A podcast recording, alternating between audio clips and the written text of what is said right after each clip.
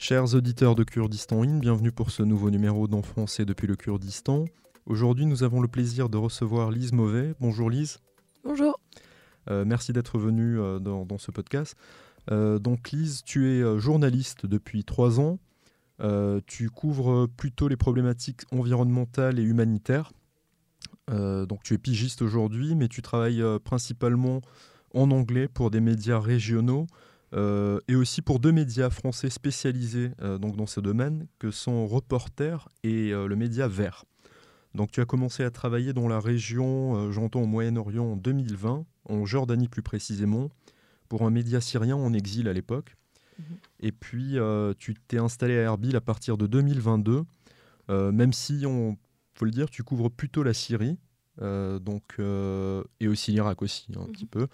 Et tu t'es installé à Erbil parce que c'est plus simple de te rendre en Syrie euh, et dans la région euh, du nord-est de la Syrie, donc on appelle aussi le Rojava. Euh, donc Lise, ma première question sera simple. Pour un profane comme moi, ou j'imagine que certains de nos éditeurs le sont aussi, être journaliste spécialisé dans l'environnement et l'humanitaire, qu'est-ce que ça veut dire? Quels sont les sujets que tu couvres? Euh, d'accord. Alors euh, oui, c'est vrai que je me considère comme euh, spécialisée dans, dans l'environnement et dans l'humanitaire parce que je couvre pas euh, n'importe quel type d'actualité internationale et je ne suis pas intéressée forcément par les grands sujets euh, géostratégiques, géopolitiques, etc. Donc euh, moi, ce qui m'intéresse, je, suis journaliste entre guillemets, enfin je couvre les sujets humanitaires, c'est-à-dire en, fait tout ce qui est politique de l'aide, donc quel pays entre guillemets finance l'aide humanitaire dans la région, parce que j'ai commencé à travailler sur la Syrie, donc je m'intéresse beaucoup à la situation humanitaire en Syrie. Il y a beaucoup, il y a beaucoup de financements qui ont été mobilisés pour pour venir en aide aux déplacés internes, aux réfugiés syriens. Donc euh, la question, c'est un petit peu euh, euh, comment ça se passe, quelles sont les conditions humanitaires dans lesquelles les Syriens en Syrie, en dehors de la Syrie, vivent aujourd'hui, mais aussi les autres communautés dans la région. Qui souffrent de crises humanitaires diverses. Comment les financements sont acheminés, pourquoi, quelles sont les décisions qui sont prises, etc. Donc ça, c'est toute la, dimension humanitaire. Et puis après, ce qui m'intéresse vraiment, enfin ma, ma, passion un peu plus, c'est vraiment les sujets environnementaux. donc ça, c'est très très vaste. En fait, l'environnement, pour moi, ça touche vraiment à toutes les facettes de, du quotidien et toutes les facettes de l'actualité. C'est-à-dire, je vais parler, pour donner des, des, exemples concrets, par exemple en Syrie, de de changement climatique, de désertification, de la manière dont le changement climatique impacte par exemple l'agriculture et la manière dont les gens vont euh, être capables de, produire leur nourriture et de comment est-ce que ça impacte aussi leur situation humanitaire, comment est-ce que ça impacte la situation politique. Ça va être aussi des choses comme la déforestation, euh, qui en Syrie particulièrement est liée au conflit notamment, euh, la pollution, que ce soit les pollutions comme enfin les, pollutions de type classique comme on voit un petit peu partout dans le monde de type industriel ou liées à l'activité humaine, et aussi des pollutions qui sont spécifiquement liées au conflit. Donc, encore une fois, je, reprends l'exemple syrien, mais ça existe aussi en Irak. Tout ce qui est euh, euh, les mines, la pollution liée à la destruction des infrastructures pétrolières, par exemple, etc. Donc, en fait, c'est vraiment très, très vaste. Et puis, le journalisme environnemental, ça, touche aussi un petit peu à l'énergie et à tout ce qui est euh, quel est un petit peu l'avenir de, cette région, l'avenir énergétique de cette région où bah, les besoins énergétiques croissent et puis les ressources vont s'amenuiser au fur et à mesure que la, dépendance au pétrole se réduit, en fait, ou que le, pétrole euh, devient de moins en moins accessible. Très bien, oui. Donc, euh, concernant les mines, alors là, je renvoie nos, auditeurs à un, très beau documentaire qu'on avait fait sur ce sujet, les mines dans la région de Soran, donc qui est dans la région d'Erbil, euh, qui effectivement, en plus de représenter un danger pour les populations, pollue énormément les sols. Et comme il y en a des, quantités industrielles qui sont un petit peu partout dans la région, c'est effectivement très problématique. Euh, très bien. Donc, alors, pourquoi avoir choisi euh, cette région-là, spécifiquement le Moyen-Orient? Donc, tu as commencé en Jordanie, euh, mais tu t'intéressais déjà à l'époque au, conflit syrien, ou en tout cas aux problématiques syriennes en général. pourquoi avoir choisi le Moyen-Orient et, la région? Ouais, alors c'est un petit peu un hasard euh, de l'histoire, mais en fait à l'université j'ai commencé à étudier la langue arabe parce que je trouvais ça très beau et je trouvais que c'était un beau challenge d'apprendre cette langue euh, avec un alphabet complètement différent du nôtre. Et pour moi il y avait toute une culture qui allait avec, enfin essayer de, m'intéresser un petit peu plus au, monde euh, arabophone.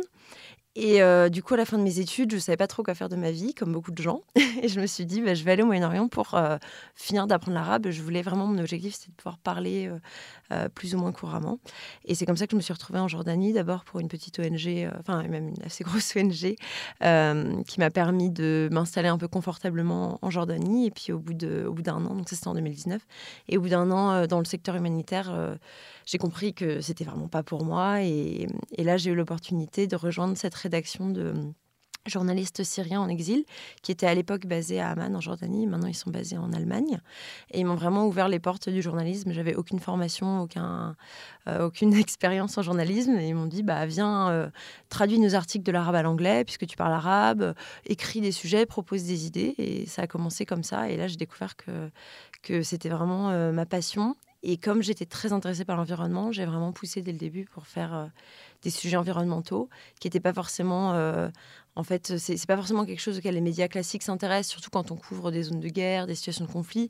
C'est vrai que le focus, c'est plus bah, sur l'urgence, les, enfin, sur la mort, sur les déplacements internes, sur euh, des, choses très difficiles, en fait. Euh, et puis les grands bouleversements géopolitiques, géostratégiques, etc.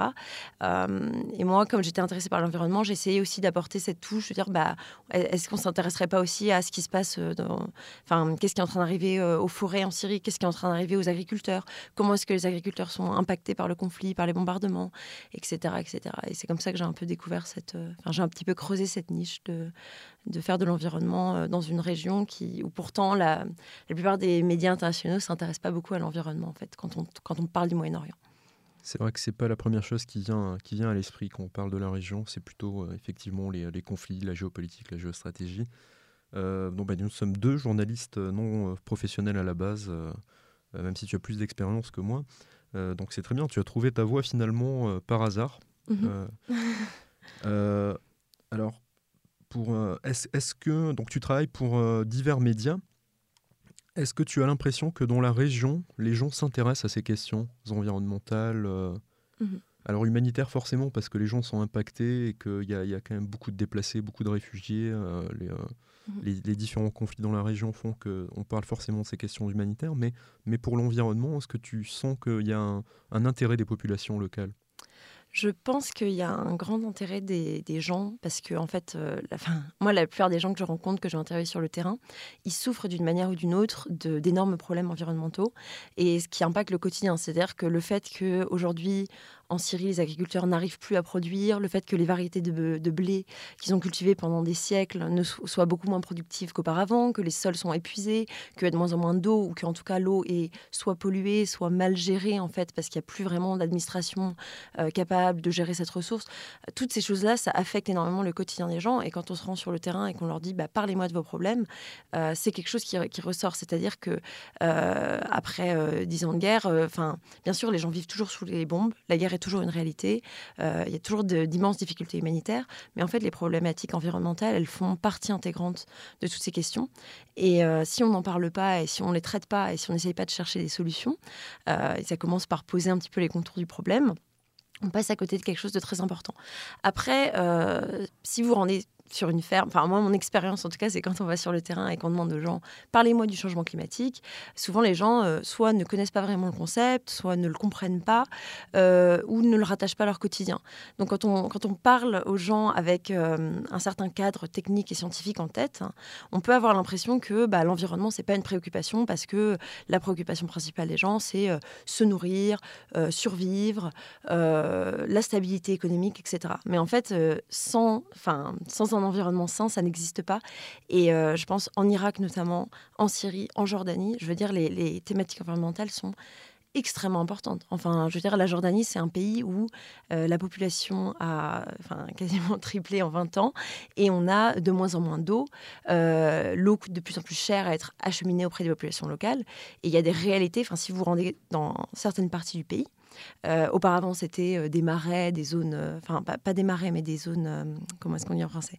Des wetlands, des zones humides, voilà, des oasis dans le désert avec de l'eau, des oiseaux, toute une économie autour de ça, qui ont été complètement asséchées par l'utilisation de, l'eau pour la ville d'Aman, par exemple. Donc toutes ces problématiques, on n'en parle peut-être pas dans les médias parce que c'est un peu moins sexy que la guerre qui fait des, victimes immédiates, où il y a tout, enfin, immédiatement du, du pathos, on arrive à intéresser les gens à ces questions-là. Mais en fait, l'environnement, ça, les, crises environnementales ont des conséquences tout aussi graves, mais qui sont plus sur le long terme, plus difficiles à démontrer en fait, euh, moins immédiates et qui donc intéressent moins, mais qui sont tout aussi importantes en fait, pour moi. Bien, c'est vrai que c'est une préoccupation, y compris dans la région. Alors c'est effectivement pas comme chez nous euh, ou en Europe en général, euh, où on est sensibilisé à ces questions depuis très longtemps, où il y a une certaine même anxiété euh, chez les nouvelles générations, chez les jeunes générations, liées aux problèmes climatiques et aux défis climatiques qui, se présentent pour l'avenir. ici, ça l'est peut-être un petit peu moins, il n'y a pas cette anxiété-là. mais j'ai l'impression que ça rentre un petit peu aussi de plus en plus dans l'actualité locale. On en parle. je pense notamment pour ce qui est de l'Irak et de la région du Kurdistan aussi au problème d'eau, de, donc euh, la diminution des ressources en eau. Mmh. Donc on en parle de plus en plus dans l'actualité, notamment avec les, barrages qui ont été construits euh, par les pays voisins, je pense à la Turquie et à l'Iran. Euh, la Turquie qui a construit un barrage sur l'Euphrate, je crois. donc j'ai l'impression qu'on en parle. Est-ce que toi, tu as l'impression que les autorités, pour le coup, des différents États, même si elles ne sont pas forcément toutes en, grande forme, est-ce que les autorités prennent conscience et euh, commencent à traiter de, ces problématiques? Alors c'est une question un petit peu difficile parce que, bon, déjà, euh, euh, quand, je fais, quand je fais des articles ou des reportages, j'essaie de parler aux personnes euh, affectées euh, directement sur le terrain. Et bien sûr, on, sollicite toujours les autorités hein, pour avoir bah, des chiffres, des données, des avis, des solutions pour savoir ce qu'ils mettent en place. C'est vrai que dans la région, c'est très très compliqué.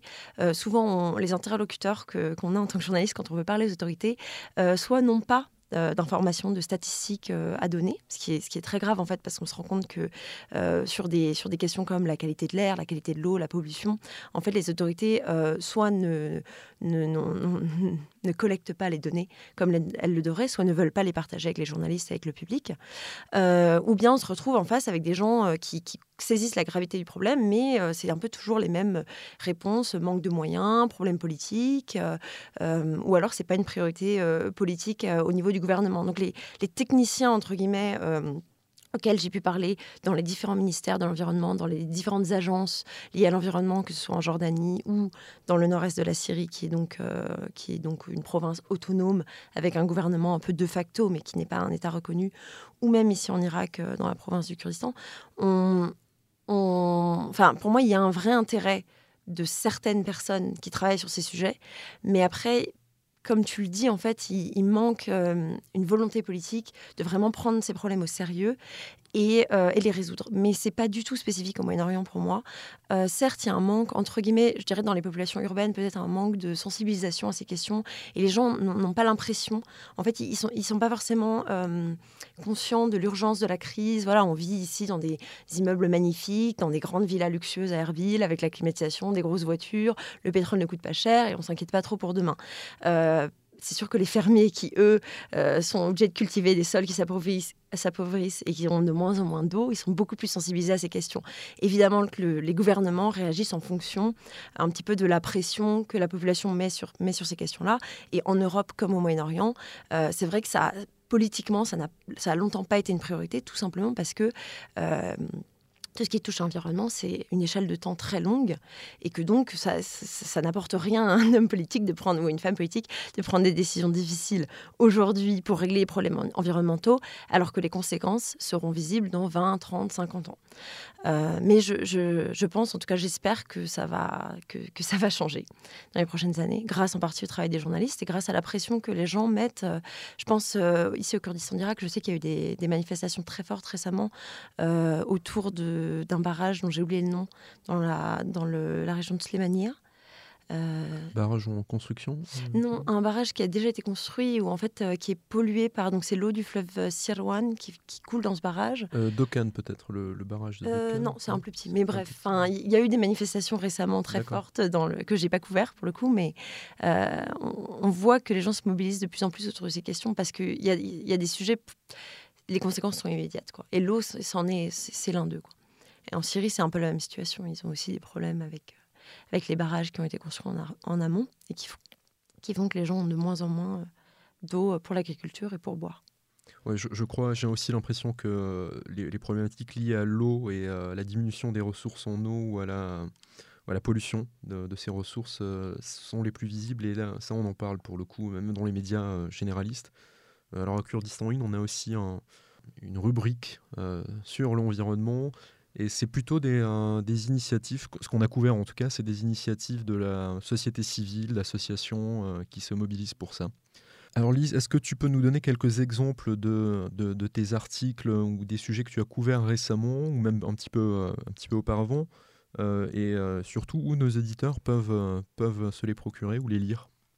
Oui, Bien sûr. Donc, euh, j'ai écrit beaucoup euh, d'articles sur l'environnement en Syrie, euh, notamment pour un site qui s'appelle Syria Direct, qui est un site, donc une rédaction de journalistes syriens en exil, qui travaille aussi avec des Syriens sur place dans le pays, et quelques journalistes étrangers, et qui est une très bonne source d'informations sur la Syrie, très pointue, avec vraiment une très très grande diversité de thèmes qu'on ne retrouve pas dans la presse internationale plus généraliste. et je bosse aussi régulièrement pour Al Monitor, Middle East Eye, The New Arab, donc des sites euh, comme ça sur la, sur la région.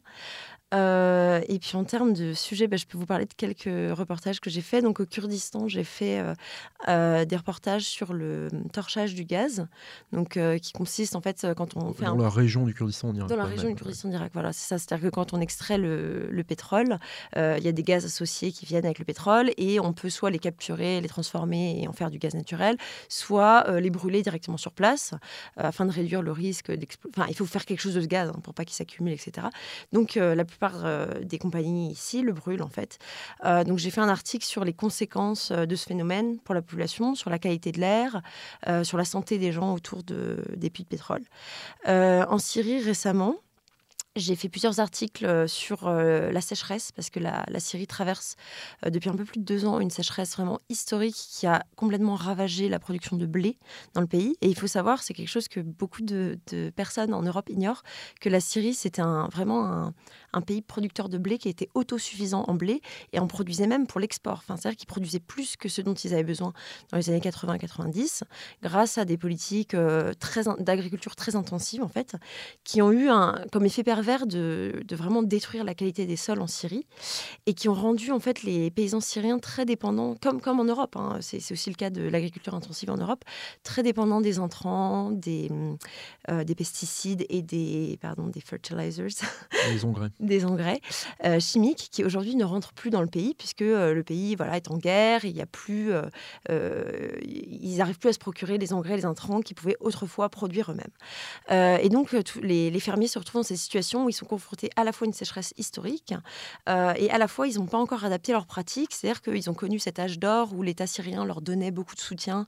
Ils avaient des tracteurs, des engrais, beaucoup de, euh, beaucoup de, soutien de l'État et ils avaient accès à de l'eau grâce aussi à, de nombreux forages. Et ils se retrouvent confrontés aujourd'hui face à une double crise, c'est-à-dire euh, à la fois institutionnelle parce que les institutions syriennes après la guerre ne suivent plus et n'arrivent plus à les soutenir, et puis une crise environnementale qui est liée à la sécheresse et qui est liée à des facteurs géopolitiques notamment le fait que la Turquie euh, construise des barrages en amont. Et puis, euh, je peux te parler aussi, je, vais m'arrêter, mais je, te donne euh, trois sujets pour que, pour, pour que tu aies une petite idée un petit peu de, la diversité de, de ce qu'on peut couvrir en faisant de l'environnement.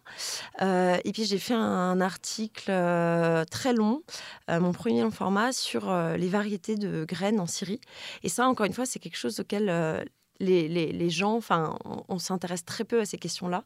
Euh, mais en fait, la, question de savoir comment les différentes variétés des, produits que nous mangeons, donc le maïs, euh, le riz, le blé, l'orge, etc., sont, sont, développés. Et donc en Syrie, il y avait une euh, extraordinaire variété de graines de blé. C'est vraiment le, berceau, bah, comme l'Irak, c'était la, Mésopotamie, etc. Donc c'est le berceau de l'agriculture. Ils avaient énormément de variétés de blé. Il y avait des banques de graines internationales qui étaient euh, basé en Syrie et qui collectait toutes ces variétés, etc. Euh, L'État syrien finançait le développement des variétés de blé.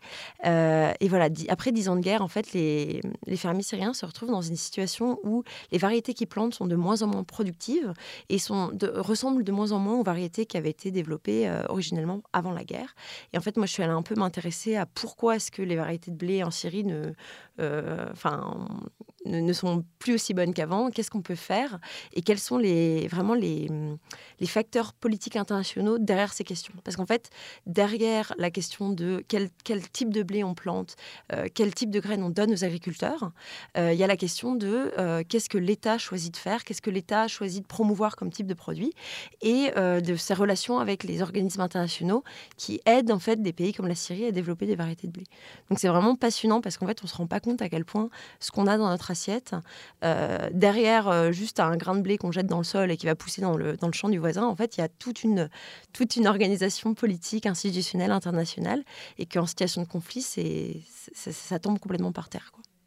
Alors c'est un sujet très intéressant. J'avais lu il y a quelques mois de ça, euh, il faudrait que je retrouve les références d'ailleurs, un, article d'un chercheur français qui avait travaillé sur, euh, plutôt sur la région du Kurdistan en Irak, donc du coup, euh, qui parlait de ces sujets-là et qui parlait du fait que, effectivement, comme on est dans des régions où l'agriculture euh, se développe et en fait a été euh, presque inventé ici dans la région, en Mésopotamie.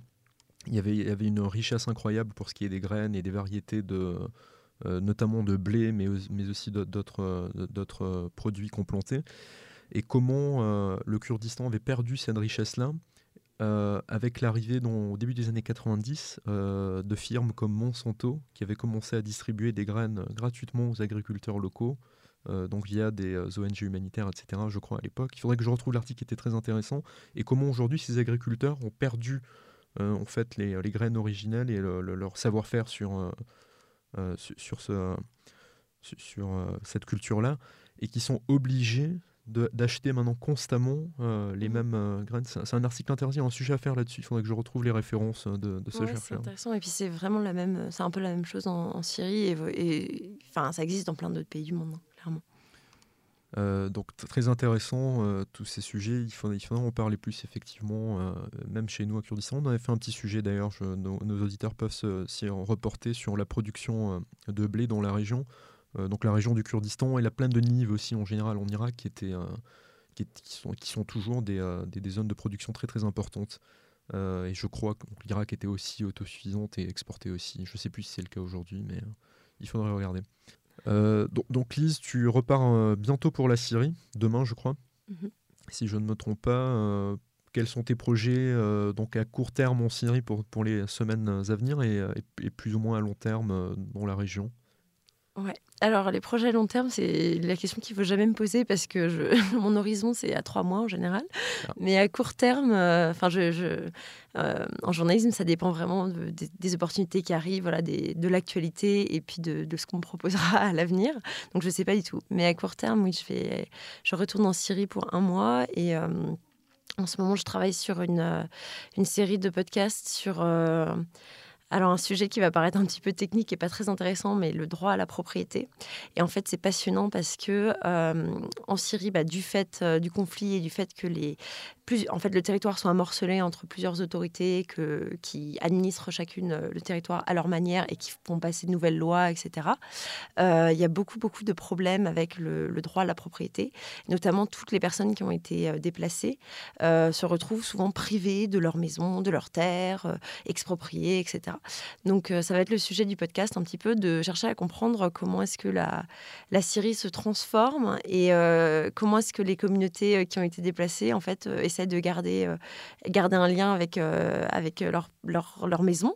Est-ce qu'elles vont pouvoir revenir sur place? Et puis quel est un peu l'avenir de, de toutes ces de tous ces camps qui ont été créés pour héberger les déplacés internes. Qu'est-ce qu'ils vont devenir est-ce que, Où est-ce que ces gens vont aller? Donc voilà, ça c'est le, projet du moment. Et puis après, je, reviendrai en Irak pour un peu plus d'environnement, peut-être quelques sujets sur sur la sécheresse et sur les, les chaleurs extrêmes pendant l'été, les tempêtes de sable, etc. au contraire, c'est un sujet très intéressant. En tout cas, moi, ça m'intéresse toutes ces problématiques liées donc au droit de propriété, à la, concurrence des différentes administrations qui se mettent sur place, au nettoyage ethnique parfois qui ont lieu, euh, je pense à la région d'Afrine par exemple, où euh, beaucoup, beaucoup de, mmh. euh, plutôt des Kurdes ont été chassés, et donc leur terre, et c'est une, une région qui produit beaucoup d'huile d'olive, enfin des oliviers en général. Mmh. Et de, donc c'est très connu partout dans le monde, les oliviers d'Afrine. Euh, et, donc les autorités euh, sur place, donc euh, c'est administré par des milices syriennes soutenues par la Turquie, qui ont exproprié et effectivement chassé des populations locales pour en installer d'autres. Donc c'est des problématiques très très intéressantes. Le droit de propriété en général en Syrie, qui était quand même un pays plutôt socialiste ou socialisant, qu'il est toujours sous le bas officiellement. Donc non, au contraire, je trouve que c'est très intéressant comme sujet ça bah, couvre plein de, si problématiques.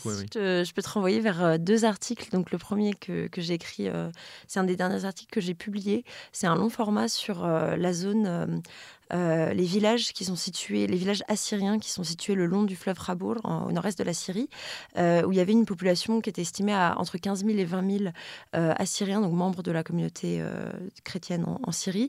Aujourd'hui, on, estime qu'il n'en reste plus que 1000 dans ces villages. Et donc, on a fait un article on s'est rendu sur place pour essayer de comprendre qui habite aujourd'hui dans ces villages. Donc, euh, beaucoup de déplacés internes qui viennent justement d'Afrine, euh, des déplacés internes kurdes et arabes qui viennent d'autres parties de la Syrie. Quel est l'avenir de ces villages? Comment est-ce que la communauté assyrienne essaye de garder euh, le lien à ses propriétés Quelles sont les questions que ça soulève. Donc, ça, c'est le premier article vers lequel je te renvoie si ça t'intéresse. Et puis, le deuxième, puisqu'on parle d'Afrine toujours, ça, ça c'est un petit peu plus vieux, mais il y a environ six mois, on a fait un article sur le lac Maïdanki en Syrie, euh, où en fait, euh, qui est entouré par une, euh, espèce de réserve naturelle qui était très boisée avec beaucoup d'arbres. Et il s'est passé un petit peu la même chose qui s'est passé dans le nord de l'Irak, justement, dans les zones où la Turquie avait installé des bases militaires, où bah, du jour au lendemain, des gens sont arrivés avec des tronçonneuses et ils ont rasé la plupart des, des arbres. C'était documenté, il y avait des témoins qui ont pris des vidéos, ça a circulé sur les réseaux sociaux. Évidemment, les Syriens étaient effarés de voir une de leurs rares réserves boisées qui reste euh, parce qu'il y a eu beaucoup, beaucoup de déforestation pendant la guerre. Euh, donc voilà, partir un, petit peu, en, enfin s'évaporer. Euh, donc on a fait un peu une enquête là-dessus et sur bah, les, crimes de guerre contre la nature, si on peut dire, et le fait que voilà, les belligérants du conflit ne, respectent pas du tout ni l'environnement, ni du coup bah, les, les, ressources qui appartiennent un petit peu à tout le monde. Quoi. voilà. vu le le peu de cas qui font même de la vie humaine, euh, ça, ça m'étonne pas trop, les différents belligérants. euh, et puis la question euh, des, euh, donc des, communautés chrétiennes, de, ça, a été la même chose en Irak. Hein. On estime qu'il y avait à peu près pratiquement 2 millions, je crois, de chrétiens avant l'invasion américaine de 2003. Aujourd'hui, c'est à peine quelques centaines de milliers. La plupart ont fui malheureusement le pays. Oui. Mm. bien, Lise, merci beaucoup d'avoir accepté notre invitation. Euh, et, puis je te dis euh, bah, à bientôt, j'espère, euh, peut-être à ton retour de Syrie pour éventuellement un futur podcast où on parlera d'autres sujets tout aussi intéressants. Merci beaucoup. Ça marche, merci à toi. Chers auditeurs de Kurdistan In, quant à moi, je vous dis à bientôt pour un nouveau numéro d'En français depuis le Kurdistan.